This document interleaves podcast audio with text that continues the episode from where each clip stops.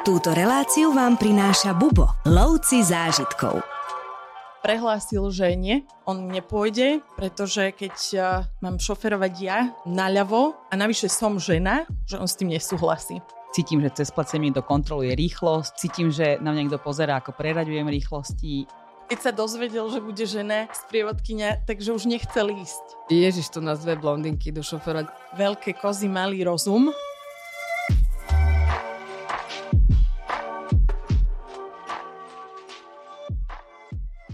Dneska sa stal malý zázrak, lebo sa mi konečne podarilo do štúdia dostať tri naše sprievodkyne, tri extrémne cestované dievčatá, tri ženy, ktoré by sa dali možno nazvať aj najcestovanejšie v Bubo aktuálne, väčšine rozlietané. Katka Lišková, ty už si tu bola viackrát, my sme sa už párkrát rozprávali, veľmi skúsená sprievodkynia, šikovná fotografka, píšeš, cestuješ, robíš vlastné reportáže, fotoreportáže, Ahoj. Ahoj, ahoj, ahojte. Rád sa tu znova vidím. Som rád, že si našla čas aj Veronika Hulíková, ktorú môžete poznať inak aj z obrazovky, takže aj jej tvár je celkom známa. Ahoj Veronika. Ahoj, pozdravujeme všetkých. Takisto veľmi skúsená sprievodkynia, veľa máš našoferované, veľa máš pochodené, niektoré krajiny ti závidím. No a takisto je tu Danka Snováková, veľmi skúsená, takisto neviem, či nemáš našoferované viac ako ja v rámci zájazdov. Ahoj Danka. Čauko. No a dôvod, prečo som vás sem zavolal, je veľmi jednoduchý, pretože my máme každý rok také sprievodcovské školenia, takú Bubo cestovateľskú akadémiu a vy ste tam prišli minulý rok s jednou fantastickou témou a tou témou je život sprievodkyne. Keď klient vám dá pocítiť, že vás podceňuje, trebárs, keď šoferujete, no a samozrejme je to potom aj nejaký ten sexizmus na zájazde, takže týmto témam sa dneska povenujeme a možno by sme mohli začať tým, skúste mi každé tak trošku povedať, ktoré sú vaše krajiny, také vaše domény a koľko máte v nich našoferované, aby sme potom aj nejak plynule prešli k tomu podceňovaniu. Keby možno klient vedel, koľko máte najazdené, tak by sa k vám možno choval aj inak. Katka, poď ty. Ja keď som sa zamýšľala na toto tému, tak ja musím povedať, že mám asi najmenej odšoferované z nás troch, lebo väčšinou sprevádzam zájazdy, kde mám profesionálneho šoféra, ale viac menej ten sexizmus na cestách určite stretávam aj tam. A v každom prípade ja som asi najviac šoferovala v Afrike. Uh-huh kde mám ošoferovaných niekoľko tisíc kilometrov. Nemám to spočítané, tak neviem presne. Jasné, ale teda Afriku si šoferoval najviac. To by som povedal, že možno aj ťažšie kvôli tomu, že tam nie sú úplne pevné cesty všade, aj keď tá doprava možno nie je tak hustá, ale zase treba tam nejaké šoferské zručnosti.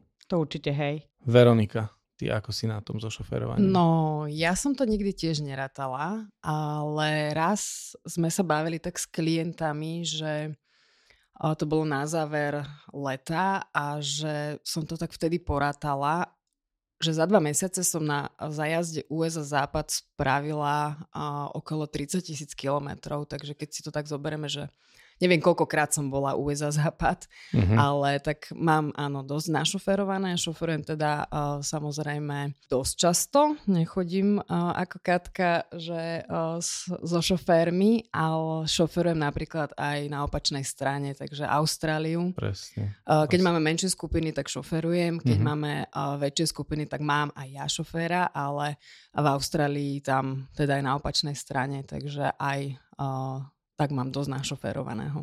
No a Danka, ešte ty mi prezrať, koľko ty máš našoferované? Plus, minus? No vzhľadom na to, že teraz prevádzam 7 rokov, tak ja mám to číslo asi niekde okolo niekde vyše 100 tisíc kilometrov si myslím, pretože väčšinou som na tých šoferovacích zájazdoch o, okolo leta a potom zvyšok roka sprevádzam v Južnej Amerike a tam by bolo absolútne bláznostvo šoferovať. Mm-hmm, Najmä v Lime, v Peru, tam som strávila asi najviac času.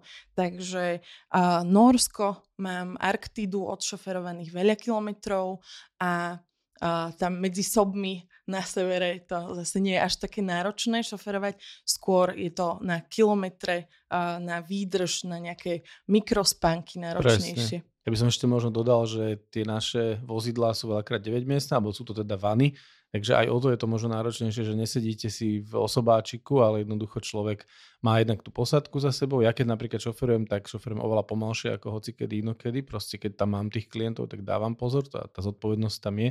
Ale teda sú to väčšie vozidlá, takže neviem, ako to máte vy, že keď sadnete do auta s klientami, že čo sa vo vás prepne. Ja som musela si zvyknúť na to parkovanie asi najviac predtým som nikdy nešoferovala van. A potom už som nejak začala sa cítiť eh, komfortne aj v takomto väčšom vozidle a prekvapilo ma, že v Severnej Amerike môže šoferovať van pre 15 ľudí s mm-hmm. bečkovým vodičákom a inde to tak nie je. Na, v Európe, keď šoferujeme, tak je to do 9 Áno, sedadiel. No je to, mm, samozrejme, myslím si, že v človek, než začal robiť túto robotu, tak nemal otestovaný nejaký ten minivan. A, a teda ja si pamätám svoj prvý zájazd, kde som 5 dní šoferovala, keď som sa zaučala so služobne starším kolegom a teda prvýkrát, keď som si sadla do toho minivanu, tak bolo to také, že oh wow, že jak ja toto zvládnem, ale potom uh, si myslím, že každá z nás si nejak, e, keď už príde tá skupina, tak nejak zabudne na to, že to auto je veľké a venuje sa aj ľuďom, aj šoferovaniu, takže ono je to aj uh, náročné z toho dôvodu, že vlastne už potom sme o, nejako asi nevnímali tú veľkosť toho auta, naučili sme sa, že je to, ja to mám tak automaticky zafixované, že keď sadnem proste do veľkého auta, tak je to automat, lebo väčšinou však v mm-hmm. Amerike sú automaty a, v severnej a že je tam, už viem teda, že mám za sebou ľudí, takže jazdím samozrejme inak, ako keď jazdím sama.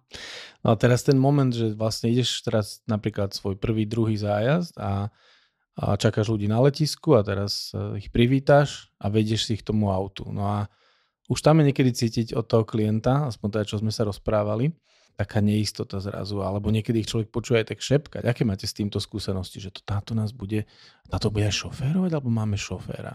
Mne sa inak stala taká celkom zábavná príhoda, ktorá podľa mňa reprezentuje tú karmu, ktorá častokrát funguje. Že presne počula som v Kapskom meste za sebou také trošku neisté hlasy, že táto nás bude šoférovať. A vieme dobre, že v Juafrickej republike sa šoferuje po opačnej strane. A tá karma sa prejavila asi tak, že tým pádom, že sa šoferuje po opačnej strane, tak aj volant je na opačnej strane. A klient si to nevšimol a sadol si vlastne za volant bez toho, aby si to všimol, pretože si pred seba dal uh, ruksak. A wow, to presne okay. bola tá karma, hej, že mu ukázala, že celý čas od letiska išiel trošku s takým uh, šomravým hlasom, že toto dievčatko nás bude šoférovať a zároveň to bol ten, ktorý si práve sadol za volant, mysliaci, že sedí na sedadle spolu sediaceho. Výborne. Aby ste sa s tým ako stretli s takýmito. Ja som mala toto isté na Aliaške a čakala som vlastne celú skupinu na letisku. Jak sme sa už blížili potom k autu na parkovisku, tak jeden klient poznamenal, že a kde máme šoféra? Tam stal ten, o, tá dodávka veľká, tá 12 miestna. A ja, že ja som šofér. On, že to snaď ne. A ja, že OK, tak skúsim nájsť nejakého šoféra, že môže ísť teda iným autom.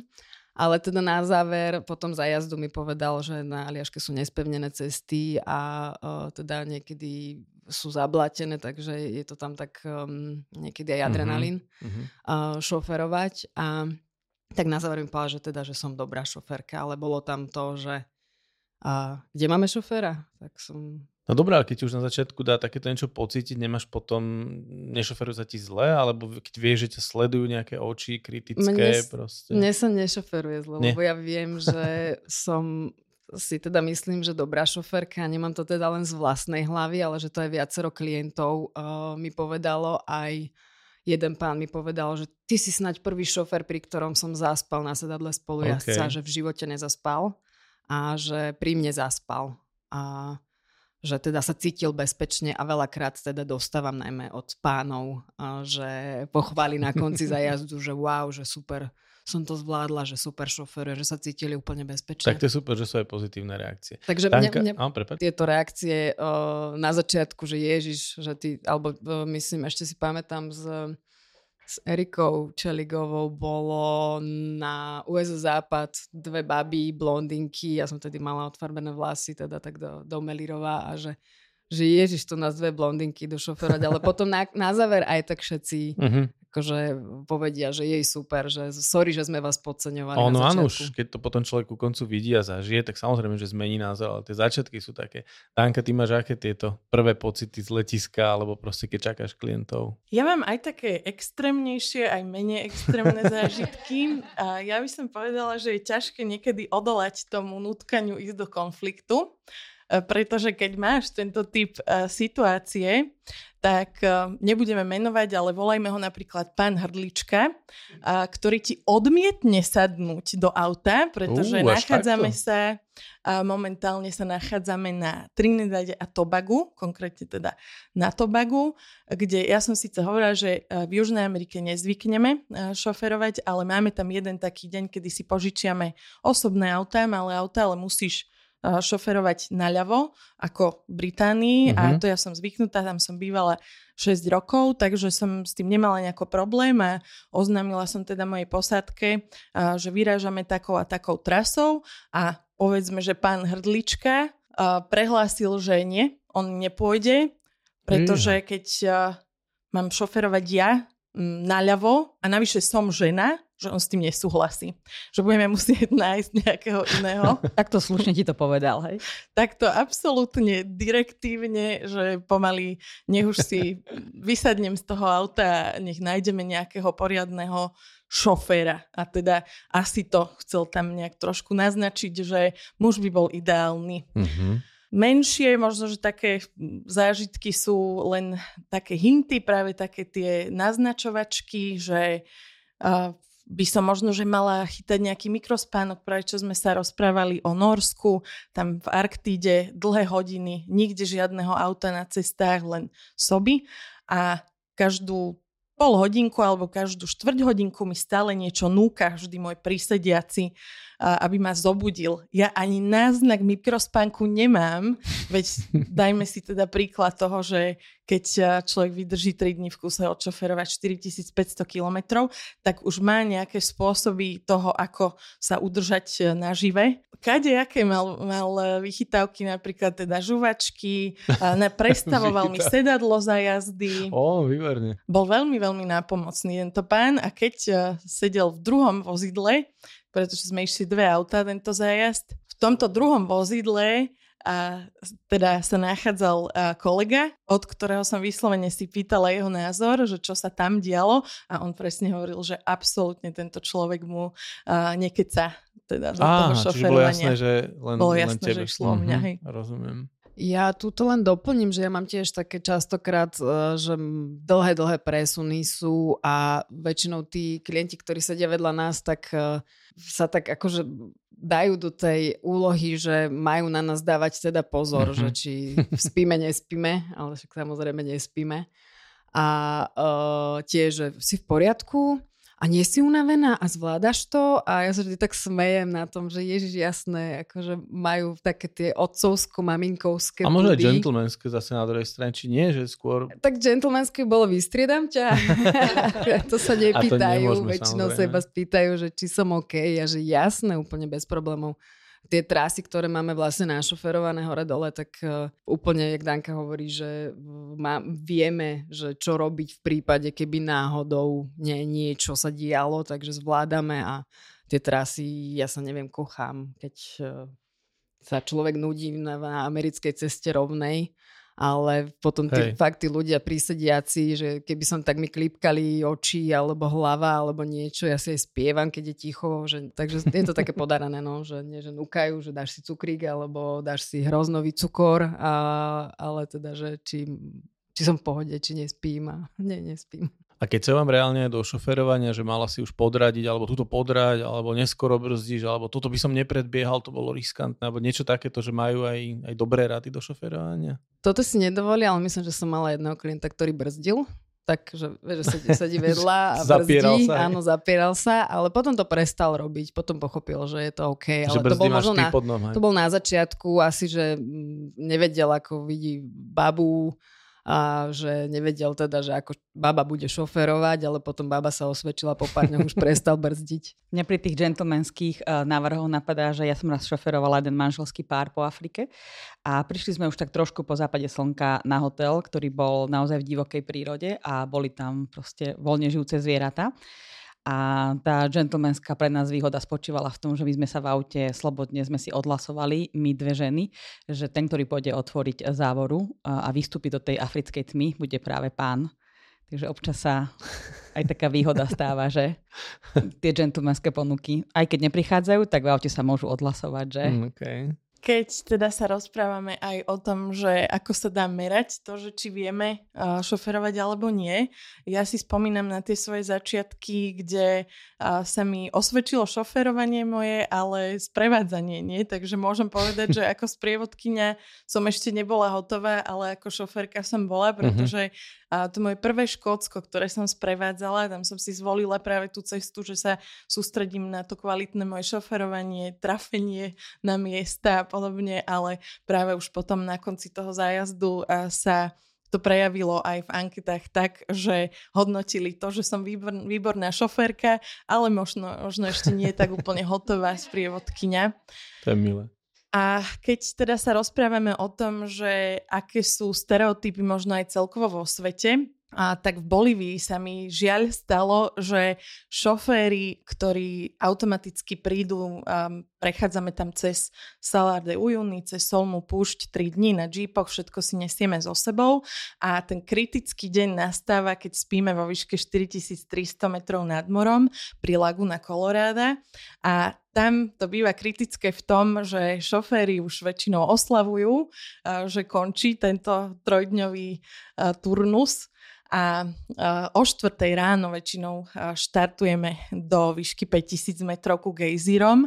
A tam sa mi teda stalo, že tento náš šofér a to nezvládol uh, nejak sa zastaviť v tom pití a bol ešte v značne podguráženom stave, keď prišiel nás nakladať o 4 ráno. No. Tak som žiaľ teda musela zakročiť a zobrať mu ten kľúč a rozhodla som sa, že budem šoferovať ja. A predstavte si Bolíviu a uh, tie stereotypy, aké máme uh, o juhoameričanoch možno všeobecne, ale hlavne o Bolívičanoch, možno Peruáncoch, že máme určitý mačizmus uh, na tomto kontinente, stále prítomný a a tam sa to prejavilo veľmi hmatateľne, pretože uh, Viktor začal na mňa kričať, že som zlý človek, pretože jeho strápni pred jeho kolegami, keď mhm. budem šoferovať tento jeep a pekne išiel si sadnúť na zadné sedadlo. Ja som naštartovala a trielili sme uh, do výšky 5000 metrov a odtiaľ, to už bolo zaujímavé, pretože tento jeep nemal funkčné brzdy. Takže bolo nevyhnutné nejak si to vybalansovať tým podraďovaním, čiže uh-huh. do, dopadlo to šťastne, sme tu všetci, ale bolo to, bolo to fakt náročné a takýmto spôsobom šoferovať na púšti Altiplana. No a uh, už po nejakých troch, štyroch hodinách toho dňa, o nejakej 7 už ráno, keď sme sa prišli kúpať k termálom, tak tam začali prichádzať za mnou aj kolegovci bolivijskí šoféry a pýtajúc teda povolenie za Viktora, aby mohol zase šoférovať, že on už vytriezvel. Tak už potom som teda aj ja stiahla uši a odovzdala som mu naspäť ten kľúč. Ja som myslel, že si prišli pýtať kontakt na teba, keď videli, ako šoferuješ. Ale spomenula si, že trafiť do destinácie, mňa tak napadlo, že ja napríklad, keď šoferujem zájazdy, tak mám vždy navigáciu. Aj keď cestu poznám, ale mám ju z viacerých dôvodov. Jednak mi pomôže vyhnúť sa zápchám a jednak vždy vidím čas dojazdu, takže viem, že či mám čas, či môžem zvolniť, alebo naopak mám niekde trošku svižnejšie. Používate aj vy navigáciu na zájazdoch a máte podobnú skúsenosť? Áno, ja určite používam, a najmä teda v takých mestách ako je Los Angeles alebo no, tak to nepochybne, áno. New York a presne ako hovorí, že kvôli zápcham a e, ešte veľmi častá otázka, ja by som akože trafila na to miesto, kam idem, ale teda by, som, by bolo možné, že na nejakej diálnici sa dostanem proste do takej kolóny, že tam Presne. strávime dve hodiny. Takže navigácia ma aspoň berie po tých bočných cestách. Ale keď sa ma napríklad klienti na to pýtajú, že, že ty jazdíš s navigáciou, hovorím, áno, ja jazdím s navigáciou a viete prečo? Lebo sú miesta, kde ju naozaj nepotrebujem, keď ide o veľké mesto. Presne. A že, a že prečo? A ja, že no Presne preto, pretože sadneme do auta a vy sa ma spýtate, a koľko je to kilometrov a, a kedy tam, tam už budeme? budeme? Takže presne kvôli tomuto. Takže e, naozaj sú miesta, kde ju treba, hlavne teda kvôli tým zápcham a potom teda aj kvôli uh, otázkam, že kedy tam už budeme, lebo niekedy to človek nevie uprostred cesty, že budeme tam za 2,5 hodiny. Presne. A nevie, nepamätá si to presne z hlavy. Presne, preto som sa pýtal, lebo mi sa stalo, že sme vyrážali treba z letiska a tá prvá otázka bola, že Martin, ty používaš navigáciu? No, pochopiteľne, že jednak chcem presne vyhnúť sa zápchám, vedieť, kedy tam budeme a jednoducho je to aj taká vec, že keď e, mám tých klientov v aute, chcem sa s nimi rozprávať, Tak niekedy človek napríklad, presne si povedala, LA je také, že zabudneš zbehnúť na, jednom, na jednej odbočke z diálnice, tak zbehneš druhou a tá navigačka ťa spolahlivo dovedie, takže to sa občas stane. Ani nie, že zabudneš zbehnúť, ale sa musíš už 4 km pripravovať, že budeš odbáčať, lebo však na tej 7 prúdovej diálnici zľava doprava sa dostať je niekedy uh, sranda. Mne tak možno, že raz navigácia zachránila od pokuty. Už nepamätám, v akej krajine to bolo, a možno, že to bola Kuba alebo Mexiko, kde navigácia mne ukazuje vlastne prekročenie rýchlosti. Samozrejme, mm-hmm. človek si sleduje tachometer, ale uh, prekročenie rýchlosti v navigácii mne bliká takým červeným. Áno. A raz ma zastavili policajti, tak sa mi dá, že na Kube to bolo. A mi vravili, že som prekročila rýchlosť. A ja som vravela, že nie, pozrite sa, podľa navigácie ide a tam mi meria rýchlosť. A oni nemali inak, že na čo ma zamerali, či to bola, to bola ich pocitová záležitosť. Že my máme pocit, že ste prekročili rýchlosť. A hovorím, že ale vy nemôžete mať taký pocit, lebo ja tu mám navigáciu a ukazovala som im tamto červené okienko, že mi to tu svieti.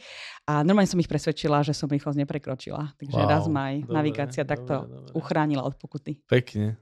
Keď sme pri tých policajtoch, tak ja som si práve spomenula, že pre mňa bola výhoda, že som žena za volantom a bolo to na Húvrovej priehrade, a náš USA západ obľúbený, sme išli tento zájazd a, a ja si tam trošku pýtam o tú pokutu vždy, pretože idem do tých zákazov vjazdu, idem do tých parkovisk, práve kde by som nemala, pretože väčšinou nám to vyhovuje práve takto uh, urobiť si aj prechádzku trošku, takže, uh, takže idem vyzdvihovať do tej zakázanej zóny skupinku, ktorá sa po tejto priehrade prešla.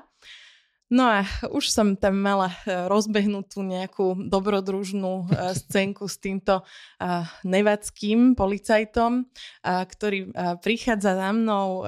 Už, už som videla tie hukačky a všetky svetlá v spätnom zrkadle, tak si hovorím, že to asi nebude dobré a že už sa teraz nevyhnem tej pokute. No a prichádza za mnou, ja väčšinou sa tam snažím mať s nimi aspoň nejakú chémiu, lebo som zistila, že to, že to aj pomáha, napríklad e, pri hraniciach e, v Arizone, tam už sú takí mexikánsky tí policajti a oni títo latinos tak radi flirtujú. No tento nebol až taký e, latino, ale čo, v čom sa zľutoval nad nami, bolo, že, že sa ma pýtal teda, že odkiaľ sme, samozrejme už naznačoval, že, že bude mastná pokuta. A ja hovorím, že zo Slovenska a z Čiech. A keď počul tú Slovakiu, tak tento človek, dobre, že nezačal, nezačal plakať predo mnou, pretože je mu strašne ľúto, že my sme tak strašne postihnutí vojnou, že, že my práve teraz ešte aktuálne bojujeme. A to bol rok 2017, kedy keby bol znali nejakých aktuálnych pomerov, tak by vedel, že na Slovensku nezúri vojna. A, ale práve preto, a možno aj tým to bolo trošku prepojené, že som bola práve žena za volantom, a, tak sa rozhodol, že sa nad nami zľutuje, pretože no, neuveril, neuveriteľných 300 dolárov by bola tá pokuta wow. a to vy na tom Slovensku nezarobíte ani za dva mesiace však. Takže takto nejak si pre, predstavoval tento americký policajt naše pomery. Takže môže niekedy byť asi aj výhodou, že človek je žena. Vy ste kedy, babi, takto zneužili z pozíciu šoférky? Ja doplním Danku, že ja som práve že mala nevýhodu na pozícii žena, lebo išli Aha. sme vyzdvihnúť auta a prechádzali sme kanadskú hranicu a všeobecne teda kanadskí policajti na hraniciach sú veľmi, veľmi prísni uh-huh. a uh, pýtajú sa, čo idem, ako idem a ja hovorím, že dobre, že však nebudem nejak sa s ním baviť veľmi a využila som, lebo boli sme ešte bez klientov a bola Metallica koncert. A o, teda boli sme s kolegom, on prešiel v, pri vedľajšom okienku a ja som ma teda zastavil, že kam idem. A ja hovorím, idem do Vancouveru a idem na koncert Metalliky. Že som myslel, že mi to pomôže. Ano. A on pozrel na hodinky a povedal, že to už nestíhaš. A začal sa ma pýtať, a čo tam idem, a ako idem, a prečo, a za čo. A ja, že tak, jak som sa chcela to vyhnúť nejak, e, nejakým problémom, že ešte baba, usmejem sa, že je fanúšička metaliky, tak mi to vtedy veľmi nepomohlo, tak e, kolega ma čakal 20 minút už za, za hranicou, kým to ženské nejaké čaro a chémia sa mi tam nepodarilo s ním nejak mm. navodiť, aby ma pustil skôr. No čo kolega, ale Metallica odložila koncert potom o pár hodín. Nie, Metaliku sme stihli. stihli sme. A vy ste tam naozaj išli? Áno. naozaj sme išli na metaliku. A, okay. Hovorím, že mali sme ešte deň voľna, tak preto sme boli zobrať auta a mali sme deň voľno a práve to pri, e, vychádzalo tak, že je tam metalika, takže pôjdeme na metaliku, na druhý deň nám začínal zájazd, bolo to vlastne A, v čase medzi zájazdami, takže... Takže to on vyslovene iba zneužil, že to už nestihne, že áno, si to áno, stihla. stihli sme A, v pohode, ešte aj zaparkovať auta, aj sa odviezť do mesta, lebo sme bývali trošku za mestom, ale, ale úplne hnusne pozrel na hodinku, povedal, že to už nestíham. Ja som si myslel, že on bol tak bystrý a, a že taký mal prehľad o čase, že o tom koncerte, že reálne by si to nestihla, že si použila zlú výhovorku. No, nie, tak nie, to práve, že to nebola výhovorka, to boli fakty a som OK. myslela, že takto si pomôžem, no nepomohla som si. Katka, ty si niekedy zneužila situáciu ženy za volantom? Napadla ma pri tejto príležitosti taká príhoda, že uh, nie je to úplne príhoda za volantom, ale keď som raz opúšťala Kubu, mala som prešle víza a presne ten migračný pracovník, uh, mal som takú malú dušičku, že čo sa stane. a či dostanem nejakú pečiatku nežiaducej osobnosti na veky vekov uh, do pasu, alebo čo sa prihodí. Ale uh, ten uh, migračný pracovník um, som si z nejakého dôvodu, už teraz nepamätám prečo, všimla, že pochádza zo Santiago de Cuba a práve vtedy Santiago vyhralo bejsbolovú ligu. Tak som mu, sa ma pýtal, že aký je dôvod toho, že mám uh, prešle víza. A hovorím, že predstavte si, vyhrali sme ligu a ja tam mám uh, svojho frajera a jeho svokra ma nechcela pustiť, až kým nedooslavujeme. Tak uh, on povedal, že čo, ty máš uh, muža zo Santiaga? Hovorím, že hej, hej, hej. O, tak tam potom začal nejaké tanečky robiť a baseball oslavovať priamo v tej presklenej budke toho migračného pracovníka. Tak vravel, že keď je to kvôli baseballu, tak všetko je prepačené. Teda, a to si teda dobre vymyslela. predlžil mi ako keby, že víza, ale teda dám pečiatku do pasu a pustil ma von z Dobre. krajiny.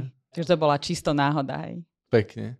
Ja mám zase fintu, že keď, mám, keď viem, že mám ťažkú príručnú batožinu, tak strašne zarozprávam tú, tú pani za tou prepážkou a pýtam sa na hlúposti, ktoré sa nepotrebujem normálne pýtať, ale a kde je gate a či batožina mi príde až do cieľovej a či hento a či tamto. A zakecávam ju tak, aby mi to neodvážila a strašne sa vypýtujem na všetké hlúposti. To je taká moja finta. Tiež mi to zatiaľ vychádzalo, ale toto je dobré. Za, za volantom dobré. mám asi taký príbeh, že raz som tiež prekročila rýchlosť. V Botsvane tam je taká veľmi krásna cesta, krásna, rovná. Naozaj som možno, že nastavila navigáciu a povedala mi, že o 600 km zabočte doprava, že krásna, krásna, rovná cesta. Stretla som iba nejakú jednu rodinku pštrosov a po tejto rovnej ceste je naozaj iba jeden jediný strom a pod tým stromom stoja policajti. Môžem dať takú radu každému, kto pôjde cez Botsvanu. A trochu som prekročila rýchlosť, no a títo policajti ma zastavili. Ja som išla sama vtedy v aute, lebo som vracala auto z Namíbie do Johannesburgu. A tiež som išla nejakých priemerných 800 až 1000 kilometrov denne. Ale tam boli krásne cesty, Mhm. mm-hmm. naozaj krásne cesty. Človek by v Afrike také cesty nečakal. A práve títo policajti ma zastavili v prázdnom aute žena, tak som skúsila tiež e, na nich zahrať trošku na takú senzibilnú nôtu a vravím, že muž ma čaká celá rodina, takže kvôli tomu som prekročila rýchlosť. A naozaj to trošku zabralo, vravili, Mhm. že áno, rodina je dôležitá, tak už bol nejaký trošku západ slnka, hovorí, že musím tu už prekročiť hranicu, lebo ma čakajú za hranicou, že iba kvôli tomu som prekročila tú rýchlosť, takže nakoniec to dopadlo dobre. Teda na teba by som toto nepovedal. Skúsenosti darme. Ja mám veľmi podobnú, uh, podobný príbeh. Uh, to bolo v Národnom parku Dead Valley. A tam sú tiež krásne cesty, úplne rovné, nádherný asfalt a tak sme sa nejako zakecali v aute a tak som prekročila asi o 10 mil za hodinu, no a už som si potom všimla za sebou rangery, neboli to policajti, ale rangery, ktorí uh, teda tiež môžu dať pokutu. Aha, tiež merajú? A neviem, či merajú, ale proste prišli za mnou, že prekročila som rýchlosť, tak som okej. povedala v aute, že buďte prosím všetci ticho. A som sa tak eh, dala do takého ako keby klopka a že že akože vodička, prekročili ste rýchlosť. Hovorím, že ja viem, ja viem, ale že mne strašne treba cikať. Tak si zobral doklady a za 3 minúty bol späť, že tam je, pôjdeš rovno, zabočíš doprava, je záchod, pôjdeš, pôjdeš ešte kúsok ďalej doľava, tam je toaleta milu a mil, milu celá 6 a potom dva, alebo dve mile, tak ale už nechoď rýchlo, takže to sa mi podarilo takto. Myslím si, že chlapec by to asi, lebo vo, vodič chlap by to Mhm, asi nevyhovoril takto, ale Mhm. proste baba vyhodí veľké oči, že mne treba strašne cíkať, tak vtedy mi to zožrali, vtedy ma pustili bez pokuty a ešte ma teda navigoval, že kam, kam na toaletu, keď videl, že je to akutné, alebo som to zahrala, že je to akutné. Ja si tak teraz vizualizujem tieto naše americké cesty, nevyspytateľné, človek tam nevie niekedy, že ako často bude tá pumpa, mal by, mal by určite tankovať pri každej možnej príležitosti, mm-hmm. keď už sa blíži nejaké svetielko, alebo ako podľa mojej skúsenosti pumpa nebola 120 kilometrov a žiaľ, toto teda viedlo k situácii, ktorú nikto nechce zažiť, ale ja už som ju zažila príliš veľa krát. Ale na zajazde iba raz došiel mi benzín oh. a, a pri, došiel mi tak, že už to bolo len pár metrov pred tou benzínkou, už sme ju videli, ale bolo treba ešte tlačiť auto do kopca. Auto, teda podotýkam 15 miestne vozidlo americké. No a tam som si hovorila presne, že ženy versus muži. Keby som napríklad bola v aute sama, nepomôžem si. Keby som mala tlačiť, pomáhať tlačiť vozidlo možno s nejakými dvomi babami, bolo by to pre nás náročnejšie. Takže určite niekedy treba si priznať, že m, muži majú určité predispozície k tomu, aby vyriešili danú situáciu ľahšie možno silou, možno nejakými technickými vedomosťami, pretože tu v tejto situácii som nikdy nebola predtým, mm-hmm. nevedela som, ako sa rieši, uh, nevedela som nájsť ani len lievik v tom aute, takže naozaj to bola taká tá blondinkovská situácia. Vtedy ma napadlo, že Podobne to môže byť, keď dostanem defekt, že budem potrebovať pomoc. Čiže vtedy som naozaj bola rada, že tam tých klientov, skúsených šoférov, mužov mám. Niečo na tom bude. Inak ja som bol tiež raz veľmi, veľmi na mále s naftou, alebo teda s palivom, tiež v Amerike, veľmi na mále. Presne ako hovorí, že, že tie pumpy tam nie sú moc časté, ale niečo na tom možno bude, lebo ja som raz išiel s jednou, s jednou pani som išiel na výlet, nejaký fakultatívny v Amerike a jak sme išli, tak som počul také kovové cinknutie. A to mužské ucho možno v tom aute má už iný, iný nejaký feeling. A ja hovorím, že niečo sme stratili. Zastal som a vrátil som sa, našiel som maticu. Aj som potom zistil, odkiaľ vypadla, tak som išiel do najbližšieho servisu, kúpil som kľúč, ktorý tam teda bol potrebný a opravil som si to auto, že tú maticu som tam vrátil. No a tá klientka nechápala iba jednu vec, že ako som vôbec vedel, že sme to stratili. Hovorím, že ja som počul kovové cinknutie. Že dobre, ale že ako si to spojil? Hovorím, ja neviem, ale proste som mal ten pocit, že možno, že naozaj niekedy je to takto. Veronika, ty čo na to hovoríš? Tak my máme to šťastie, ak Zanka povedala, že bola rada, že tam mala tých uh, klientov mužov a skúsených šoferov, že možno um, keď šoferom by nám niečo upadlo, tak nejaký muž, ktorý, by to ktorého máme v aute, tak by to počúval, že niečo sa deje. No a ešte k tým pumpám ja mám takú veselú, veselú pre mňa.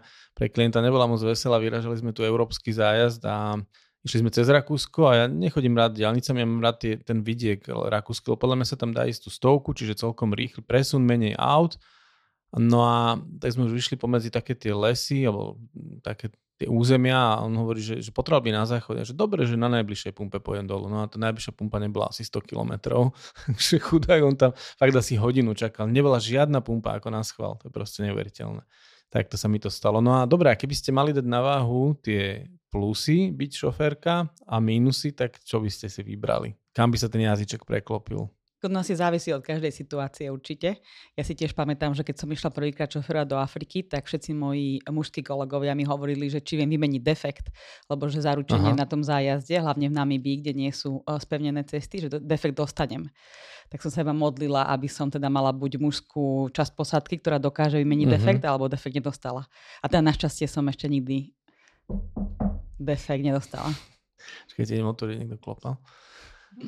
Dobre, to si mala nejak šťastie. A poradila by si si, keby si ten defekt fakt dostala? Pravda je, že pravdepodobne asi nie. Uh-huh. Nikdy som defekt nemenila. Videla som to napríklad môjho ocina meniť, ale pravdepodobne by som to nezvládla sama, čiže bodla by mi nejaká, či už mužská alebo ženská sila, ale pravdepodobne muž by to asi zvládol. Mám možno, že takú stereotypnú predstavu, že muž by to zvládol lepšie, ale teperiť sa tam s tými ťažkými vecami, tak asi by to zvládol. Veronike sa usmieva, ona už defekt menila podľa mňa. Nie, nemenila som a priznávam sa, že rozmýšľam, že čo by som ja robila, ale tak našťastie um, nesprevádzam Afriku, kde asi široko ďaleko nestretneš auto, ale ja by som sa asi tak uh, postavila teda bezradne k tomu autu a snáď by niekto zastavil. Ale nemám akože skúsenosti, že ja neviem, v Amerike, v Austrálii, aj na Zelande, hoci kde, keď e, človek zastaví, aj v divočine na Aliaške, tak väčšinou akékoľvek auto, ktoré ide okolo, tak zastaví, spýta Či sa, že áno. či treba pomôcť. Áno, súhlasím. Takže potom by bolo teda otázne, že keby to bolo niekde v Austrálii uprostred púšte, že kedy by to auto išlo a teda koľko by sme tam čakali, Mhm. alebo na Aliaške niekde uprostred divočiny, že ako dlho by sme čakali, že kým by nejaké auto išlo. Ale nevedela by som asi vymeniť defekt. Toto Danka, sme na tom ešte nemali. No vyzerá to tak, že by sa nám zišiel nejaký rýchlo kurz defektu, Mhm. mm-hmm. pretože ani my sme to, my sme to nemali ani v, na autoškole, čo si pamätám. A takéto praktické veci by sme sa možno mohli začať učiť aj tiež na týchto. A keby ste vy tri boli v aute a dostanete defekt, tak čo by ste? Však máme vždy rezervu v aute. A hlavne v Afrike tam sa vždy vozí náhradné koleso, teda náhradné minimálne teda pneumatika. Ale myslím, že už dokonca obuté, nie? Že A ono Len- už je pripravené, je No, to iba, tak- iba vecou vymeniť. Takže šrobiky vyšrobovať, priložiť nové koleso a zase našrobovať. To by ste ono dali. to tak Podľa mňa by dobre ste to znie, dali. ako Asi taký by sme ľahký návod. dali. No. Ja si myslím, že by sme to nejako svoj pomocne určite, Určite, dali, lebo keby sme určite. dali tri hlavy dokopy, tak Presne. podľa mňa niečo vy, vymyslíme, ako by sme to koleso vymenili. Potom ešte možnosť asistenčných služieb, pretože keď si požičame auta, tak väčšinou je k ním nejaká asistencia, neviem ako v Afrike. No v tej Ale- Botsumane asi by neprišiel, neprišiel breakdown service. Možno, že by prišli, ale pravdepodobne by im to trvalo nejaký ten čas. No a tam sa Deň, práve dva. môžu ukázať potom tí klienti, čo mali také tie reči husté na letisku. Tak teóriu asi by sme vedeli, tak uh, už len aby sa nám to stalo čo najskôr. Ale v nejakom civilizovanom svete. Čo najskôr nie od teraz, ale ako v nejakej ranej fáze Čo, presunu. čo hej. najskôr, tak postavím sa na kraj tej cesty a budem čakať na pomoc, alebo si zavolám asistenčnú službu. No. Rady na cesty, prehliadky miest a originálne blogy z pera najcestovanejších Slovákov. Každý deň nový blog nájdeš v cestovateľskom denníku Bubo. Klikni na bubo.sk lomítko blog. A čo vy teda robíte s batožinou? Lebo tam mám práve takú dilemu, že veď som šofér, el čofer, lebo normálne v Čile som zistila, že oni ani nepovedia, keď je žena, autobusárka, vodička, pred pár týždňami som mala Mhm. tú situáciu, tak oni nezmenia ten člen a povedia el čofer, nie la čofer. Aha. Každopádne takéto lingvistické okienko. Keď sa mala túto vodičku, autobusárku, tak ona nakladala tie kufre, takže my by sme asi tiež mali sa tam postaviť pekne a všetko nakladať. Mhm. Dobrá téma. No, ja nakladám kufre, pretože mám určitý systém do toho, do, je to, jak Danka stále hovorí, že je to Dobre. 15 miestne auto, Mhm. ale zadný rad sedadiel je vybratý. No a ja už mám asi plus minus nejako viem, ako tam tie Predstavu, kufre naskladať, jasné, aby sa to. Mhm. zmestilo. Ale nechám najprv teda pánov uh, klientov zo zajazdu, nech to tam naložia, ja sa tak postavím, lebo ma k tomu nechcú pustiť ako, ako ženu. OK. A že to je fajn, to je akože milé, lenže no, oni potom tam začnú bezradne zalamovať rukami, že jak to tam nacpať všetko a hovorím, ukážte sem. Tak potom ma pustia, keď už sú bezradní a vtedy to tam ja prerovnám, že to tam proste sa vojde tak ako som naučená plus minus, eh, že to tam nacpať. Ale to je dobrý point, lebo ja by som tiež nenechal asi sprievodkyňu šoferku nakladať. Tiež by som sa jej snažil pomôcť. Však môžu pomáhať mi to podávať, ale ja to tam Mhm. budem zrovnávať. Ale Ale, oni chcú aj slovo. podávať, aj zrovnávať a väčšinou to tam nevedia. Už to hovorím, že mám také, sú to jak pucle, viem, ako tie kufre dať a oni, oni väčšinou, hovorím, že zostanú bezradní a teda no poď to spraviť ty. Tak. Oni si to môžu odmakať, ty len potrebuješ mať posledné slovo proste. Aj to je možné. Katka, niečo k tomuto vieš? Máš niečo, nejakú skúsenosť osobnú? Ja rozmýšľam, čo s tou batožinou. Väčšinou asi nakladám ja, to je pravda, hej. Mhm. Že snažím sa presne, že mať nejaký ten grif na to, že aby sa ten Tetris čo najoptimálnejšie naukladal. A je to dobre nechať v rukách profesionálov, keď to tak môžem nazvať. Raz ma napadá, že na Kube, ale to sme mali teda autobus, sme nakladali, nakladali, tí klienti boli takí snaživí, že naložili aj dva kufre neznámych No, turistov. vynikajúce. A prešli sme nejakých 600 kilometrov a keď sme vyložili batožinu, zistili sme, že máme dva kufre nejakých Oh. kanadských turistov. Ježiš, to, to je strašné. Tak to ich asi nepotešilo. Asi nie, asi nie. Ale tak dá sa to riešiť. Zase som mal klientov, ktorí si nezobrali z hotela kufre, aj to sa stane a čakali sme už na lietadlo, takže taxík to rýchlo doviezol, stihli sme, no ale to sú, to sú také úsmevné pre nás, ale doplačú pre tých druhých väčšinou. Áno, Danka? Keď mám nejako zhodnotiť tie plusy a mínusy tohto šoferovania a sprevádzania zároveň, tak nemenila by som. Určite by som si nechala nejakú porciu toho roka naďalej, že potrebujem ten adrenalín, to multitaskovanie, tú svoju flexibilitu, pretože mm-hmm. tam sa môžeme vždy rozhodnúť, ako si ten deň upraceme. Keď my máme tých profesionálnych šoferov na zájazde, tak nie sú väčšinou veľmi flexibilní a nechcú pridávať zastávky. Takže určite sú tam obrovské výhody na takomto type zájazdu, ktorý si aj sami šoferujeme. Pre, dôvod, prečo by som to nevydržala robiť celý rok, je ten, že uh, je z toho človek naozaj dvojnásobne unavený. Je tam za dvoch ľudí, takže um, preto si neviem predstaviť, že uh, úplne 12 mesiacov v roku mm-hmm. by, som, by som to dokázala. To som chcel aj na začiatku povedať, že ono si treba uvedomiť, že sprevádzať a šoferovať sú v podstate dve funkcie a niekedy je to veľmi ťažké sa sústrediť. Človek No proste naozaj musí mať schopnosti a zručnosti, aby sa venoval aj šoferovaniu a popri tom dokázal aj plnohodnotne klientom porozprávať o veciach, ktoré vidia alebo zažívajú.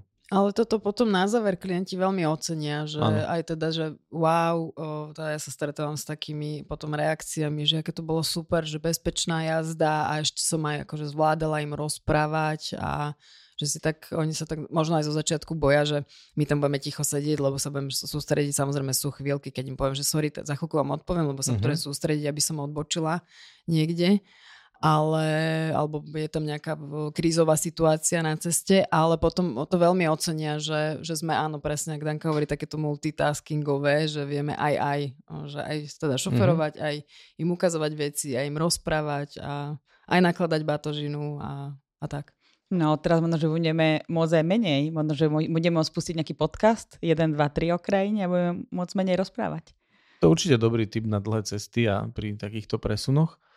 Uh, je fajn, že tí ľudia vedia potom uh, si to uvedomiť a že sa vlastne ten vzťah urovná, ale poďme k téme, ktorá môže urobiť celkom hrubú čiaru za tým vzťahom uh, vy versus klient a to je taký ten sexizmus, keď klient, dajme tomu niečo skúsi, alebo keď má len nepríjemné narážky a, a vám sa to pochopiteľne asi nepozdáva. Stredávate sa aj s takýmito vecami na zájazdoch? No chvála Bohu, ja nemám osobne až takú nejakú extrémnu skúsenosť, ako jedna kolegyňa spomínala, že jej bolo povedané až niečo v takom duchu, že veľké kozy mali rozum. To sa musí človek cítiť dosť otrasne, keď mm-hmm. je mu povedané niečo takéto.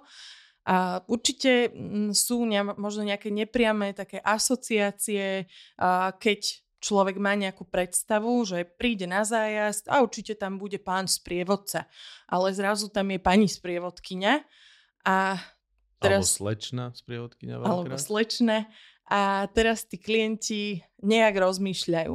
Mňa prekvapilo, že aj žena môže mať predsudky, mm-hmm. keď príde ako klientka na zájazd a ona aspoň bola tak zlatá, že mi to potom vysvetlila, že akým smerom rozmýšľala. Pretože uh, ona to samozrejme do dňa alebo do dvoch dní prehodnotila tým správnym smerom, uh, kde si uvedomila, že na tie predsudky nebol v podstate dôvod, ale keď idem na zájazd do neznámej krajiny, kam si do nebezpečnej Južnej Ameriky, Áno. ako si to tak zvyknú možno niekedy predstavovať ľudia, tak potrebujú mať nad sebou nejakú ochranu. A ak muž má predstavovať niečo ako bezpečie, mm-hmm. tak ona práve potrebuje mať ten pocit, že je o ňu postarané a že ju ochránim. Mm-hmm.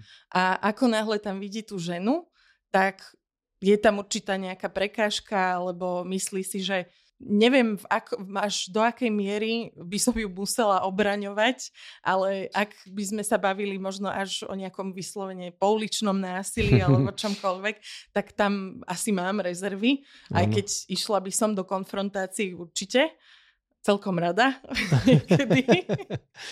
Ale myslím si, že ona si uvedomila hlavne, ako ten svoj región poznám. Mm-hmm. A potom už mala ten pocit, že ju o ňu, je o ňu dobra, dobre postarané. Presne. To som inak tiež chcel povedať už predtým, že veľa ľudí si neuvedomuje, že si myslia, že oni chodia teraz do práce autom alebo chodí na chalupu a chodí furt tú istú trasu ale vy, a teda my sme ľudia, ktorí cestujú po celom svete, šoferujú po celom svete a v neznámych regiónoch, alebo proste pre nich neznámych a po rôznych cestách a na druhej strane a s rôznymi autami, že tá skúsenosť je úplne, úplne iná. Áno, ty ak vieš, ako sa máš správať ešte aj v Rio de Janeiro, presne. tak presne vieš, ako máš mm, sa vyhnúť práve takým nejakým extrémnym situáciám, krádežiam a podobne. Mm-hmm A to už, či to ten človek počúva alebo nie, to je, to je druhá vec a už potom sa rozhodnú sami. Ešte jednu asociáciu mám. Tiež počas posledných pár mesiacov som zrovna mala jedného klienta, ktorý prišiel na zájazd s automatickou predstavou, že tam bude pán z prievodca. Som akože s automatickou zbraňou. Alebo prevodovkou, Veronika. Mne tiež napadla prevodovka, no.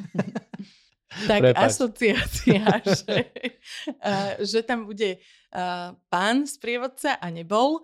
Uh, bola som tam ja a on, uh, myslím, že po dvoch dňoch, keď už sa tak osmelil a už mal um, v sebe zo pár piviek, uh, tak mi povedal, že, že aké je to vlastne super, aj keď on, keď sa dozvedel, že bude žena uh, sprievodkynia, takže už nechcel ísť že doslova rozmýšľal, že by zrušil ten zájazd až do takej miery. A jeho dôvod bol ten, že nebude taká sranda, vieš, že ja som si myslel, že ty s nami ani na pivo nepôjdeš a mm-hmm. že nebude zábava, že to nebude jednoducho, že to nebude mať možno uh, vo svojich rukách všetko, čo sa tam bude diať. Takže zase z pohľadu muža, ktorý nejde na zájazd, kde by som mala šoferovať, ale ide iba na zájazd, kde sprevádzam, tak aj tento mal akési predsudky, ktoré pramenili z toho, že a s chlapom sa ide lepšie na pivo. Uh-huh. A mal tam aj manželku? Nie, mal tam syna. Uh-huh. Uh-huh. Asi keď máš m, pocit, že ideš na pánsku jazdu, uh, ešte tam boli nejakí aj kamaráti a väčšina z nich boli muži, tak práve uh, tam si môžeš asi predstavovať nejaký taký mindset, že žena by im to nejako narušila. A áno, uh-huh. sme m, možno plnšie emócií a nejakých prejavov, niekedy je to dobre, niekedy zle, takže sú plusy aj minusy, ale nedá sa asi úplne povedať, že automaticky muž má predispozície na to, je predurčený, aby bol ten dobrým sprievodcom a žena nie. Mm-hmm. Ono pri tom pive je tak asi podstatné, aby si im porozprával tie príhody tvoje z regiónu a z tvojich ciest a zo sprevádzačiek, takže tam potom je pekné inak, že si priznal, že nakoniec to bolo super, to je veľmi milé. Ja som tou otázkou potom asi otvorila nejakú tú dieru plnú červíkov, pretože e, vtedy sa tam mm, nejak jeho myseľ e, nevedela vysporiadať s tým, že mi to vykecal, keď mal v sebe tých pár pív. A ja som práve pripravujúca na tento podcast chcela vedieť, že, že čo bolo za tým, že čo ho viedlo k tomu jeho predsudku. Mm-hmm. A mhm. keď som sa ho na toto už pýtala, tak trošku zmenil ten postoj ku mne. On ma vlastne vtedy chcel pochváliť, že si to ako keby neuvedomuje, že nie som muž, mm-hmm. ale uh, potom tam prišlo k takému nejakému odsudzeniu, pretože sa za to hambil. On si potom uvedomil, že tie predsudky, ktoré mal, mm-hmm. nie sú správne a nevedel to potom nejak v sebe prekusnúť. A si to nejakým spôsobom niesol ešte, alebo sa to potom... Lebo však myslím si, že nie si človek, ktorý by mu to potom pripomínal, ešte nejako dával najavo, že skôr si myslím, že ty si to zobrala asi tak, že je to za nami, nie? Áno, ja už som tú tému nechcela otvárať a on sa jej vyslovene vyhýbal, keď som možno nejak chcela aspoň to naznačiť týmto smerom. Takže potom už sme sklzli len práve do toho uh, užívania, sem tam no, sme super. si pripili pivkom, takže on bol spokojný a a pre, všetko to dopadlo práve takým tým šťastným koncom zajazdovým. No a ešte ty máš, Danka, ešte jednu peknú asociáciu, tak ešte o tej nám povedz, taká to, to, to, tá formulka pekná. Poznáte frázu po anglicky, kedy chcete niekoho potužiť, energicky motivovať ho a poviete mu, že man up, po slovensky sa to povie tiež, pochlap sa. No, všetci sa už musíme nejak pochlapiť a voči niečomu sa nejak e, akčnejšie postaviť. Tak prečo tam je ten chlap? Prečo je tam ten muž ako základ, kmeň toho slova? No pre mňa je to dosť také irititívne, pretože mali by sme to tam nejak e, lingvisticky pomeniť a minimálne by sme mali povedať počloveč sa alebo... Áno, ale zároveň sme si aj celkom pekne povedali, že napríklad pri tej pneumatike alebo pri tej ochrane, že ono to má zrejme možno nejaký historický dôvod alebo nejaký, nejaký takýto. Babičovi na tom? Toto som presne akože asi myslela, že ten muž, ako aj si Danka rozprávala, že má byť ten ochranca, že čo si myslela tá uh, klientka. A teda však všeobecne je to, že teda chlap je ochranca, či už pri rodine alebo pri čomkoľvek. Takže asi preto tam to nie je, že požeň sa. Ale mne by sa, mne by sa páčil taký message sa tej debaty, že počloveč sa. Ináč áno, to je pekné. Že, keby sme si mali z toho niečo také zobrať, že to je jedno, či je to muž, žena, alebo proste, že počloveč sa. Ty si už urobila záver, ale ešte nechcem končiť, ale pekný veľmi. Ja by som možno k tomuto, že počloveč sa mi skôr znie také, že nie jak po, po chlapsa, že je to také, ale počloveč sa, že je niekto proste dilí a ty mu povieš, však počloveč sa, že unormálni sa, to by som skôr akože...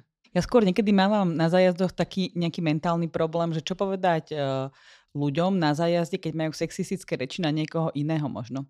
Že ja asi nema, nezažívam také situácie, že by ich mali voči mne a priori. Možno počujem nejaký šum práve pri tom šoferovaní, že cítim, že cez plece mi to kontroluje rýchlosť, mm-hmm. cítim, že na mňa niekto pozerá, ako preraďujem rýchlosti, uh, ak šoferujem na manuál ale skôr ja mám takú mentálnu uh, dilemu a morálnu zároveň, že ako usmerňovať tých ľudí na zajazde, keď majú sexistické reči napríklad voči nejakej čašničke alebo voči Aha. Mhm. niekomu, komu, koho stretávame. Vo všeobecnosti to býva hlavne v službách. Uh-huh. A toto býva nielen sexistické, ale aj rasistické, bohužiaľ veľakrát. To mám aj ja skúsenosť. No a riešite to nejako, že, lebo ja asi by som, neviem, či sa púšťala nejako do debaty, že keby nejaký klient, akože jasné, keby to bolo veľmi nepekné, tak mu poviem aspoň, že by to ne, že toto, čo povedal, nebolo veľmi pekné, ale že či to nejako akože otvorene riešite s tými klientmi takéto situácie. Ja možno veľmi sa snažím slušne mm, tak spomenúť, že že my sme tam na návšteve a že nie je úplne taktné, treba sa baviť s tým človekom tak, ako sa s ním baví. Hlavne ten naraž na nejaké rasistické, ale to je trošku možno na inú tému, ale také, také to, že keď nám napríklad nerozumejú a no poď sem s tou flaškou, poď sem, no čo pozeráš, nalej mi, nalej mi, černoško, poď sem, nalej mi a takéto, ako toto fakt na to som veľmi alergický a takýmto ľuďom nejdem do nejaké otvorenej debaty, ale snažím sa aj vysvetliť, že, že toto možno nie je práve spôsob, aký my preferujeme a my si z tie kultúry skôr sa snažíme si ich vážiť, ako ich urážať a stalo sa mi, že potom tí ľudia si to tak uvedomili, ale ja musím zase povedať, že nemávam klientov, ktorí by boli vyslovene nepríjemní na takýto personál, ale viem, že sa to môže stať. Ja som raz mala jeden taký... Um takú vec, že neviem prečo mňa nezavolali, riešili niečo s izbou klienti a viem, že tam to bolo v Austrálii a tam akože veľmi agresívne a kričali tam proste na tú recepčnú, mm-hmm. ale po anglicky. A ona tak akože na nich pozerala, tak som proste prišla za nimi povedala, že agresiou nič nevyriešite, že tých ľudí to paralizuje, že keď mm-hmm. budete na ní milí, milí, tak ona vám aj 4 izby naraz dá, ale keď budete nepríjemní, tak proste ich to paralizuje a oni nemajú nejakú chuť to potom riešiť. No potom už nemáme motiváciu Ale pomôcť. Ale väčšinou potom ja prídem a poviem no, teda tej dotyčnej, že akože pardon za správanie alebo niečo, lebo ne, nechce sa mi nejako chodiť teraz a vychovávať, e, že tak teraz si sa nepekne choval k tej recepčnej akože poviem im, že jasné, že nie je to agresiou, že my sme zvyknutí možno doma riešiť veci agresívnejšie, keď, lebo treba u nás, keď niečo ideš vybávať na úrad, tak tá agresivita možno, alebo také trošku to viacej púšovanie, to vyburcuje toho dotyčného, ktorý to vlastne nakoniec spraví, ale v zahraničí je to presne to naopak, že tam ich to paralizuje. Takže toto sa im ja len snažím. Že no, možno keď im ukážeš práve ten dobrý model, ako sa to robí slušne a milo, tak pochopia, že urobili chybu. Takže... Ja mám tiež takú skúsenosť, že asi keď tá situácia sa odohráva, tak nejdem úplne do nejakého otvorenej konfrontácie, že teraz idem niekoho vychovávať, že takto by si to nemal robiť, ale buď mám k tomu také ako keby, že dve poznámky ma napadajú. Väčšinou, keď prichádzam do nejakej krajiny, tak uh, takmer prvý taký nejaký referát z letiska na hotel je presne o mentalite tej krajiny. Aby ľudia boli zvyknutí napríklad, že na Kube to všetko dlhšie trvá, mm-hmm. že kričaním ľudia nič nevybavia a že nech sa skúsia nastaviť na tú mentalitu tej krajiny. Mm-hmm. Že presne my sme iba návštevníci, že oni to tak už robia desiatky, stovky rokov, my to nezmeníme a tým pádom nech sa skúsia nastaviť na tú mentalitu. To je uh, jedna vec. A druhá ma tak napadá, že niekedy sa snažím možno, že v nejakých referátoch počas zájazdu potom vyzdvihnúť e, rôzne možno, že štatistiky, ktoré o tej krajine viem, kde možno, že zase ženy možno, že zastávali nejakú významnú úlohu, či už mhm. historickej, mm-hmm. nejakej udalosti, alebo ja neviem, percentuálnym zastúpením v parlamente a že pozrite sa, ako to tu vyzerá, alebo aké zmeny spravili. Takže dá sa potom takto nejako spätne dostať do tých ľudí tú informáciu, že tak toto funguje v tej krajine, kde možno, že ženy majú väčšinu v parlamente. Uh-huh. Ja som si uvedomil tiež, Veronika, keď ty si rozprávala, že ja to tiež vlastne podvedome robím tak, že keď sa náhodou niekto chová na môj vkus neúctivo, tak ja sa o to úctivejšie k tomu človeku začnem chovať, aby videli ten kontrast a ten rozdiel. Tí ľudia, že že teda tiež cítim v sebe také niečo, že by som mu to mal kompenzovať a zároveň aby oni videli, že toto je cesta. No tak je minimálne, že keď tam príde naozaj nie... Toto vtedy, čo som spomínala, tak to bolo naozaj, že pán na ňu kričal a mm-hmm. o, jasno, že potom ja keď náhodou za ňou prídem, tak povie, že, á, že to je tá z tej skupiny a že čo tam na mňa kričali, tak je akože aj v našom uh, takom, aby sme niečo vedeli vybaviť ďalej, že sa ospravedlniť za to správanie alebo minimálne keď ten dotyčný si to neuvedomuje. Ale teda asi by som ho nešla vychovávať, že toto si nespravil veľmi dobre. Preto som zapýtala, že ako to riešite. Že... A kričal už aj na vás klienti, že ste mali pocit, že kričia na vás preto, že treba by si to nedovolili ku chlapovi a tým, že sedí napríklad v našom front office, tak musím povedať, že niekedy sa stane, že keď klient príde riešiť nejakú negatívnu vec, niečo sa stalo, alebo niečo nebolo podľa jeho predstav a keď komunikuje s kolegyňou, tak komunikuje ináč a potom keď si sadne treba ku mne alebo tú situáciu preberiem, tak ten slovník je úplne iný. A s takýmto niečím ste sa tiež stretli, že ste mali pocit, že vidno tam tú zmenu, alebo je tá komunikácia iná, lebo ste žena? Ja musím povedať, že aj ja kričím, takže myslím si, že ide asi o to, že aký má človek charakter, akú, aký temperament má. A to som že to je také temperamentné kričanie skôr, nie? Áno. U teba, áno. Um, ale je to nevyhnutné niekedy, pretože naozaj uh, predtým ešte, že som si ja vôbec vydupala tú Južnú Ameriku, ma tam nechceli poslať, pretože mali predstavu, že ten mačizmus bude tak príliš dominantný, že žena ako sprievodkynia dokonca od nás interne uh, išlo to akési pozastavenie, že nie, tam my potrebujeme muža z prievodcu. No možno v rámci tvojej bezpečnosti aj, alebo... Tam išlo sa... o to, že ja si to nevydupem, čo potrebujeme Aha, v, ob- oblasti služieb, alebo tak celkovo komunikácia s miestnymi. Takže ide o to, že mm, jasné, že nebude každá žena rovnaká v tomto nejakom jednaní, ale treba si vedieť dupnúť, treba si vedieť aj tú autoritu nejako prirodzene potvrdiť aj pred tou skupinou, pretože áno, aj tam budú mať možno niekedy nejaké pochybnosti o tom, že keďže máme ženu sprievodkyňu, a tí klienti tak si budú myslieť, že bude meká a podobne. Ja len, že stalo sa jeden našej sprievodkyni, kolegyni, ktorá si takto v odzvukách dovolila na lokálneho sprievodcu, ktorý chcel pomeniť program, povedal, že ja neviem, ide sa do Mešity a ona mu hovorí, že ale tá bude ešte zavretá a on, že nie, že tá, ideme tam a ona si nakoniec presadila to svoje a mala pravdu, ale aj keď mala pravdu, tak ten človek uh, jej potom strašne vynadal pred celým autobusom, že ho potápa a že nebude mu v jeho krajine žena diktovať podmienky. Takže aj takéto bolo. To bola krajina s troška iným náboženstvom, ako máme my nechcem byť zbytočne konkrétny, ale aj toto sa stalo, že od lokálneho sprievodcu, ktorého sme mali v krajine. Takže možno aj s tým súviselo to, že v úvodzovkách ťa nechcel niekto poslať do Južnej Ameriky, ale nemyslím si, že nie preto, že by si to nezvládla, ale aby sa ti možno niečo podobné nestalo. To len teda narážam na skúsenosť, ktorá viem, že tu bola. Ale tam si myslím, že stále ide o nejakú silu tej osobnosti, lebo ja som mala o, takéhoto sprievodcu mm-hmm. v krajine s iným náboženstvom a tiež teda ja som sa snažila byť úctivá, lebo však je to chlap a tak ďalej ale na konci, keď už vlastne sme pomalečky končili, a tak tam niečo tiež pred klientami na mňa začal kričať, že som proste niečo nespravila, čo som mala spraviť, ale pritom ja som to ešte nespravila a chystala som sa. Mm-hmm. A tam veľmi, e, bol to veľmi nepríjemná situácia. Rovno za nami išli ľudia, išli sme proste po, pozrieť e, sa ešte na nejakú pamiatku. A tak som ale potom ho upratala, že toto si nemôže on dovoliť na kohokoľvek, lebo mám za, uh, za chrbtom klientov a že nehodí sa to. Hovorím, že ja ho nepotápam, tak neho nepotápa mňa. Takže tam ide uh, možno nejaká slabšia povaha, aby mu nepovedala nič a povedala, že OK, ale ja si tiež nejak nenechám, že ide proste o, sme o partneri na tom zajazde, je to môj local guide, takže sme na rovnakej úrovni a bavíme sa, spolu sprevádzame, on vie miestne veci, ja zase i, e, riešim s klientami veci, takže pre mňa je to odľahčenie, čiže ja ho potrebujem, ale aj on mňa potrebuje, však keby sme, keby sme neboli my, tak on nemá robotu. Je niekedy ťažké im dokázať, alebo aby pochopili tí lokálni partnery, že je to náš zájazd a oni nám majú s ním pomôcť a že ty si tá, na ktorú sa klienti spoliehajú. Katka, ty, ty si mala nejaké takéto skúsenosti aj s lokálnymi partnermi, že ťa podceňovali ako ženu? Ja som najprv rozmýšľala nad tým, že či na mňa niekto na zájazde kričal niekedy, Uh-huh. Ale neviem si na takú situáciu spomenúť, alebo ak sa stala, tak som to asi veľmi rýchlo spláchla. A mi sa zdá, že asi aj to by bola moje riešenie v tej situácii. Že ak by niekto na mňa kričal, tak by som asi počkala, nech sa vykričí, ale by som mm-hmm. potom povedala, že, uh, že kľudne nech zobere svoj čas a že sa v takejto atmosfére asi baviť nechcem a že môžeme sa baviť potom, keď sa ukludní. Mm-hmm. Asi som teraz veľmi hustá, možno, že v danej situácii by som inak reagovala, ale naozaj rozmýšľam, či niekto na mňa niekedy kričal.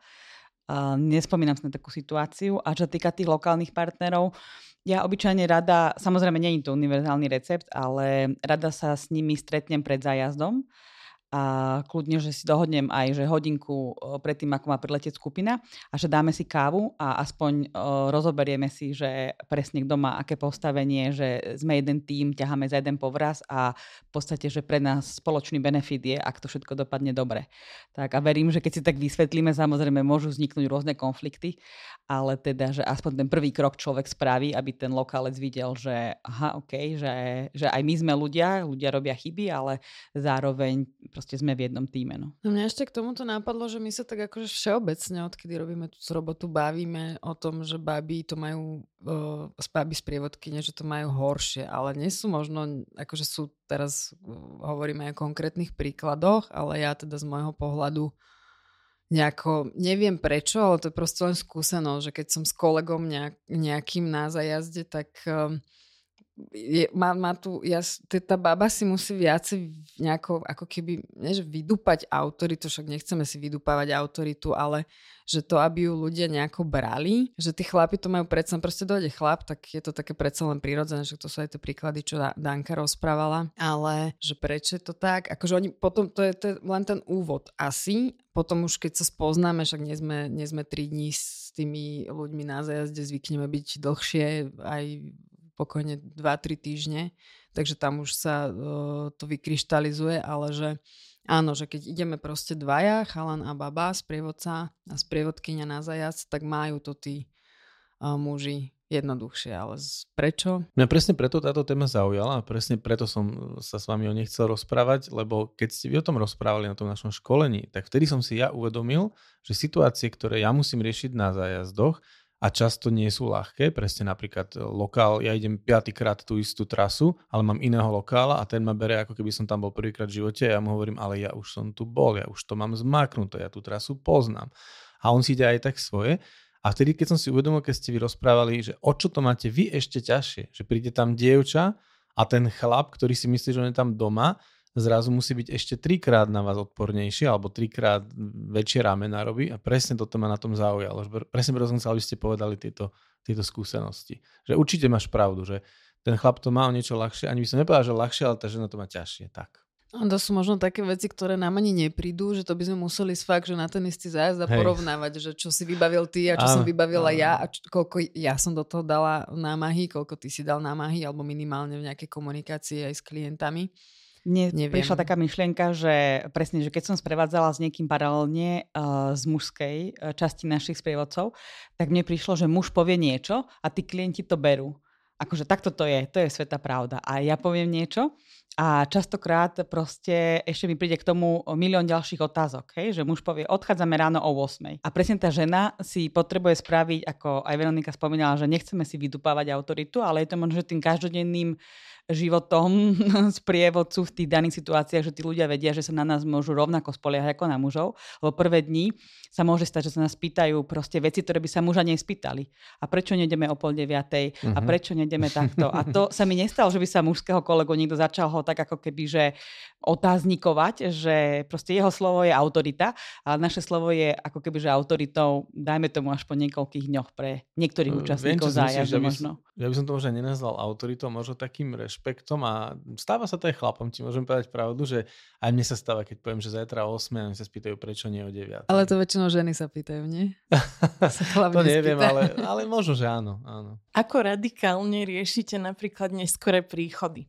Pretože ja som si teraz spomenula, že áno, už sa mi to raz stalo, že na mňa niekto kričal a nielen kričal, ale dokonca tak retrospektívne hrozil odstrelením, pretože ja som v rámci tej autority stanovila jedno pravidlo, že ak budú ľudia meškať viac ako 5 minút, tak odchádzam, ak, v akejkoľvek situácii som.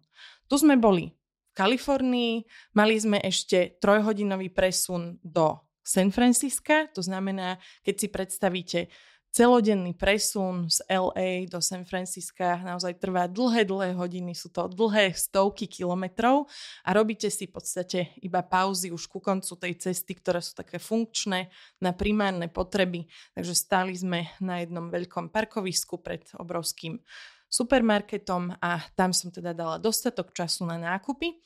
A, tento klient so svojou partnerkou a kamarátom neprichádzali neprichádzali 15 minút a keďže sme hovorili, že to pravidlo je 5 minút a aj keď sa nachádzame 3 hodiny pred San Franciskom, my odchádzame.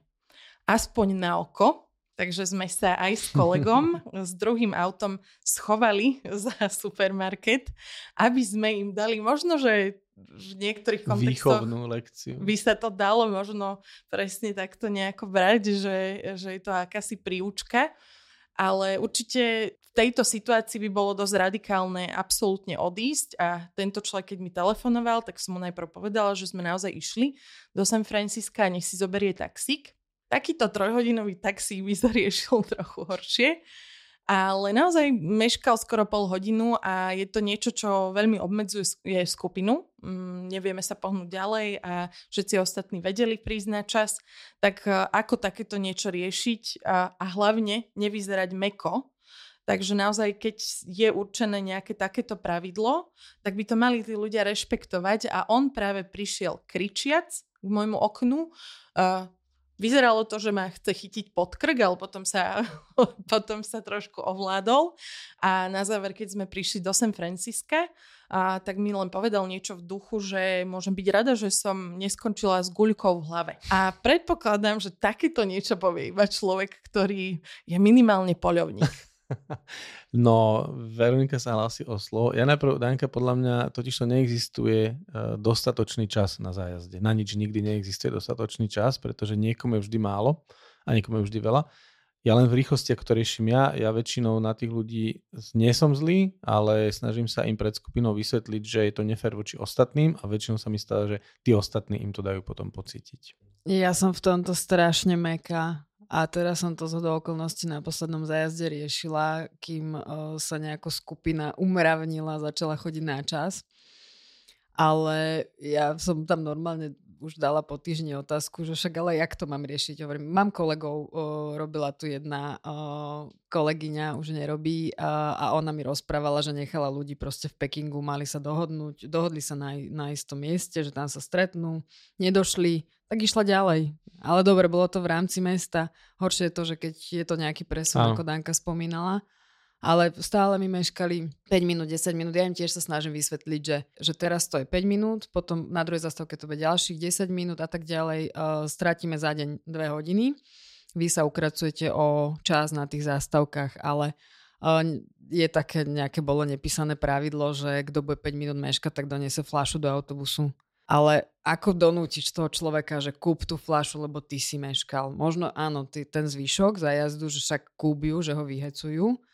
Niektorí, niekedy sú zajazdy také, že áno, že majú vždy nejakú flašu, tak sa potešia, že, že popíjajú, ale uh, ako ich donútiť? Ja som tu, zostala taká bezradná, akože už som tam zvýšila potom hlas, že ich žiadam teda, aby boli na čas a potom to nejako zobrali v pohode, ale že ako ich donútiš prísť na čas? No je taká finta, že im poviete skorší čas stretnutia, že keď sa máte stretnúť ja neviem, o druhej, tak im poviete 1.45 a oni to nakoniec stihnú. Aj tak budú meškať už len 2 minúty.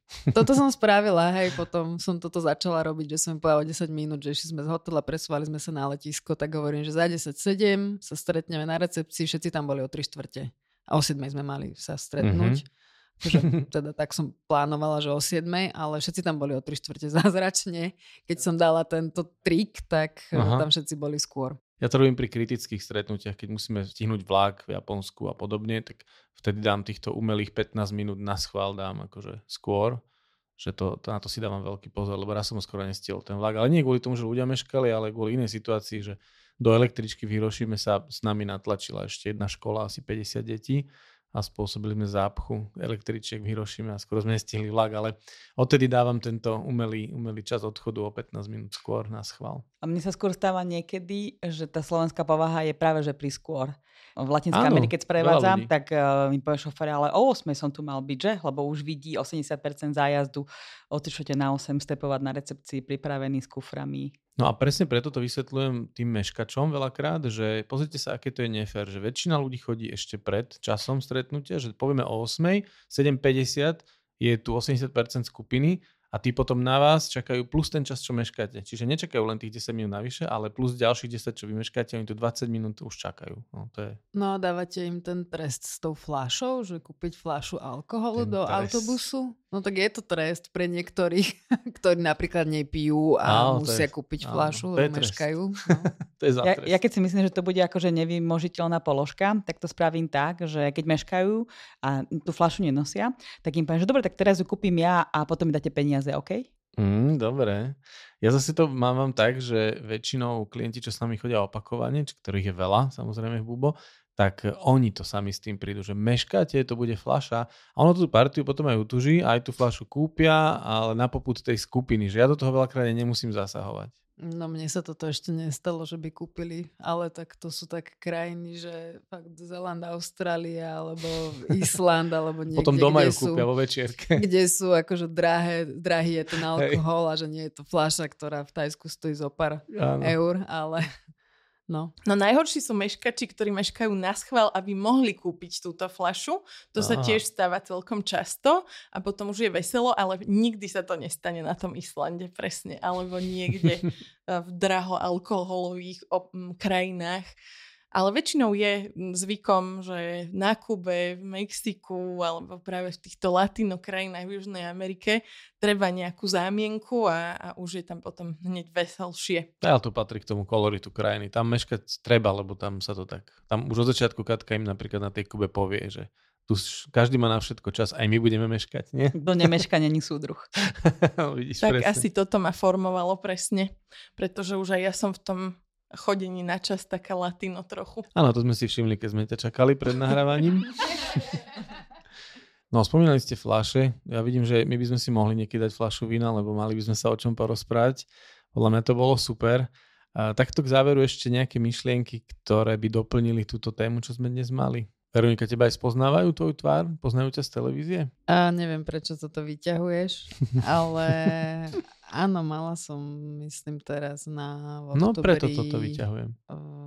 no teraz na posledných zájazdoch Zeland Austráliu, čo som bola, tak a že odkiaľ ma pozná, ale neviem, či to nie, nebola, že či táto dáma nerobila aj v televíznej branži. Uh-huh a teda hovorila, že musí sa so mnou odfotiť a že po, ukáže to potom hmm. Angelovi. Takže toto bol posledný taký, čo, som, čo mi utkal v pamäti a tým, že, že je čerstvý, ale možno meno, um, lebo ja neviem, ja to beriem tak, že podľa seba, že ja si tých redaktorov, ktorí robili, robia správy, tak si ich nepamätám. A takže neviem, prečo by si mal niekto mňa pamätať. ja to mám podobne, ale by si sa čudoval, ľudia si pamätajú. Danka. A teba, Martin, už na zajazdoch niekto obťažoval? No, vieš čo, nepovedal by som priamo, že obťažoval, ale dobre si teraz zaťala do mňa. Nepovedal by som, že obťažoval, ale sem tam vedia klientky niečo utrúsiť. Aj, aj na adresu sprievodcu. Myslím si, že sa s tým každý asi stretol. Len teda my to, ako ste aj vy spomenuli viackrát, že občas máme ľahšie. A ako to potom riešiš, Martin, keď klientky niečo Aha, uprosia? otočíme to. Ako to riešim úsmevom? To znamená, že dávaš zvolenie. Zaha- nie, zahambenie? Nie. Áno, skôr tak zahambenie. Tak aj teraz. červenáš? Tak ako teraz. Asi sa aj červenám, že? Nie je to vidieť cez ten mikrofón. Výborne, ale ja som sa ešte chcel, aby som teda rýchlo toto zahovoril a zmenil tému že či máte aj opakovanie rovnakých klientov, lebo že určite sa vám stalo, že s vami niekto bol a potom bol znova a či vás potom už vítal so širokým úsmevom, že á, naša Veronika, á, naša Katka, á, naša Danka, hurá, ideme s tebou znova. Stáva sa vám aj toto? Áno, ja som teraz mala na poslednom zájazde, som s nimi išla letecký okruh Austráliou a oni boli so mnou pred 5 rokmi Zéland a časť Austrálie a teraz si chceli vlastne tú Austráliu dokončiť. Predtým boli aj s manželkami, teraz boli bez manželiek. Aha. ale tí došli tak, že je naša Veronika, donesli mi horálky, takže to bolo okay. také, že o, áno, opakujú sa nám klienti a myslím si, že keď sme s nimi dlhšie ako 3 dní, ako napríklad niekedy sa stáva, že sú bonusové zajazdy do New Yorku, tak tam samozrejme si človek nepamätá tých ľudí, lebo tam je veľmi krátko s nimi, ale keď sú takto dlhšie, tak určite. Toto bolo také milé, lebo sme išli akože už bez zoznamovania a sme teda išli. Áno, úplne iné začne ten zajazd, keď sa poznáš s klientami. Áno. Mhm. Keď e, samozrejme, že sa to stáva veľakrát, e, aj viac ako dvakrát, keď už človek e, si tak nejak prehlbuje ten vzťah s tými ľuďmi, tak potom sa nejak aj mení tá dynamika toho fungovania a naozaj vedia na tých zájazdoch vzniknúť také až skoro rodinné vzťahy. Mm-hmm. A to je niečo, čo možno si človek predstavuje z takého nejakého vzdialeného uhla ako čosi, čo môže byť ťažké, nadviazať vzťah s niekým počas dvoch týždňov a možno aj sa človek ide rozdať na tom danom mieste a potom si uvedomí, že ten človek už nezostáva v jeho živote, mm-hmm. ale naozaj je možné mať uh, intenzívne uh, vzťahy aj na celý život možno s klientami. Mňa teraz napadá, že ja keď som začínala v Bubo v tom roku 2006, tak Bubo malo také heslo, že lásky a priateľstva na celý život. Mm-hmm. Teraz sme želovci zážitkov ale niekedy to bolo, že lásky a priateľstva na celý život a presne to sa vlastne stáva, že s tými klientmi, keď ich aj opakovane vidíme, tak poďme častokrát nadviažeme také priateľstva a samozrejme častokrát, alebo častokrát, stáva sa občas, že mi aj klienti povedia, že sa potom dali na základe zájazdu dokopy mm-hmm. alebo vznikli priamo tie manželstva. To sú veľmi príjemné momenty. A je pravda, že už teraz si hovoríme lovci zážitkov, ale tieto veci sa na zájazdoch stále dejú a ja verím, že aj vďaka vašim postrehom a skúsenostiam a vďaka tomu, čo všetko ste nám porozprávali, sa k vám klienti budú chovať milšie a že si niektoré veci uvedomia a že tie priateľstva budú naďalej pretrvávať a tvoriť sa aj nové. Ďakujem vám za tento deň, že sa toto celé podarilo a verím, že keď tu ešte niekedy budete všetky tri v Bratislave, takže si strihneme nejakú ďalšiu tému a že sa takto super porozprávame aj na budúce. Všetko dobré vám prajem a veľa spokojných klientov a pekných zájazdov. Ďakujeme aj my za pozvanie. Ďakujeme pekne za pozvanie. Vidíme sa na cestách.